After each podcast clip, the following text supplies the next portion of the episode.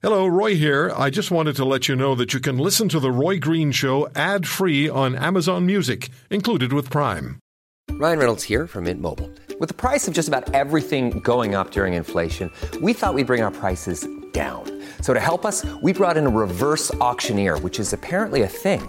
Mint Mobile unlimited premium wireless. Have to get 30, 30, bit to get 30, bit to get 20, 20, 20, bit to get 20, 20, bit to get 15, 15, 15, 15 just 15 bucks a month. So, Give it a try at mintmobile.com slash switch. $45 upfront for three months plus taxes and fees. Promo rate for new customers for limited time. Unlimited more than 40 gigabytes per month. Slows. Full terms at mintmobile.com. Borys Wrzesnewskyj. Mr. Wrzesnewskyj is a former Liberal member of Parliament who, in fact, was in, as I said earlier, in Parliament for um, the speech, the presentation by Ukraine President Zelensky earlier this week. Borys, thank you for, for coming on the show. We're a little delayed getting you on. A couple of things went sideways on us, but uh, when you heard the president of Ukraine plead for more assistance, the, no-fly zone was was part of his wish, as it was expressed uh, to the American Congress and to the German government a few days later. What was it like for you to sit there with your connection with Ukraine, with your your con- you know your work and your dedication to uh, providing security and safety for Ukrainians? What was it like for you to be there? Obviously, it was quite emotional and painful. Uh, I wore my late father's Vyshyvanka embroidered shirt. I wasn't sure if President Zelensky would be able to see the House when he spoke, or if it was just a one way connection. Uh, I hope that he would, so that he could see how personally many of us uh, feel that connection and the pain and uh, that the Ukrainian people are feeling. Uh, it it was it was very difficult. Um, he tried to paint a picture for Canadians what what in fact is happening and as as those who listened to his speech he he used the example of Canadian cities and and and tried to make it real for for Canadians um, but what made it made it particularly uh, painful was our government's response or speech that day uh, perhaps former Chief of Staff General Hillier. Uh, he penned. He was so upset. He he penned an op-ed piece where he said he was inspired by President Zelensky and embarrassed by our Prime Minister. And as you noted, I, I was there, right next to the Prime Minister, and it was painful because I I knew that it wasn't a hypothetical bombing of Canadian cities um, Kiev, I have family that's being bombed. Kherson, I have family under occupation. Uh, we know the horrors that are taking place. It's quite personal.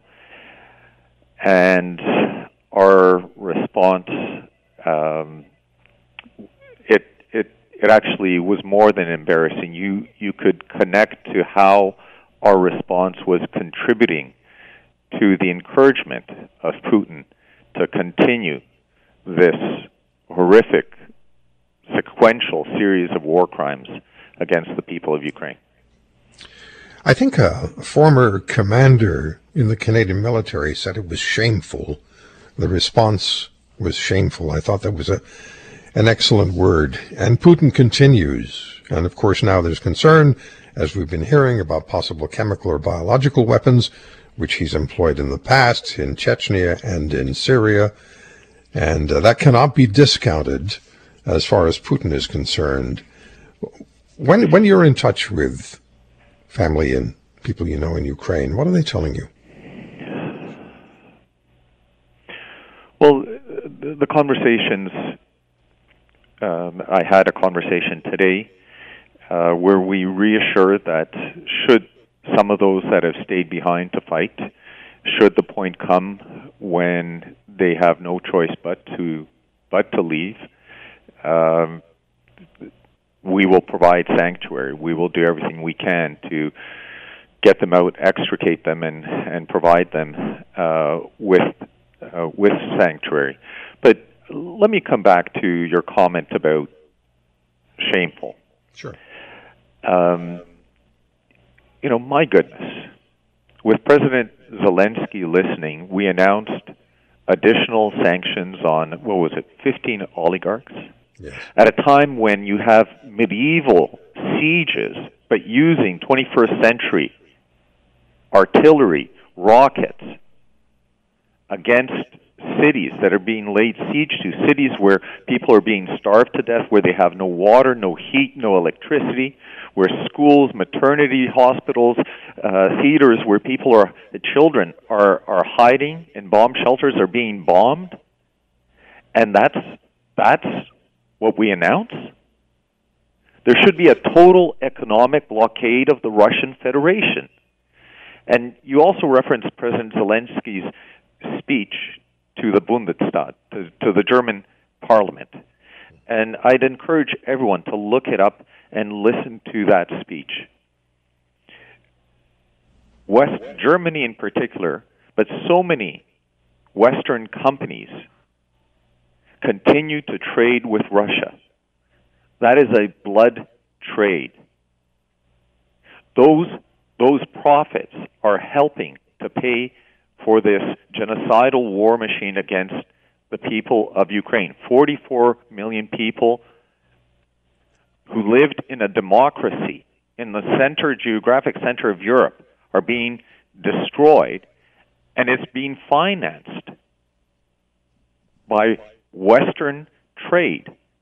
It's it's it's it's it's so difficult to get one's head around it, and Yes. Individual corporations that continue to trade. You know, where is the morality? We will collectively. People are already talking about one day having to have a Marshall Plan ready for Ukraine. Well, that's you know, you'll be paying a hundred dollars on every dollar that right now they're profiting. If you want to hear more, subscribe to The Roy Green Show on Apple Podcasts, Google Podcasts, Spotify, Stitcher, or wherever you find your favorites. And if you like what you hear, leave us a review and tell a friend. I'm Roy Green. Have a great weekend.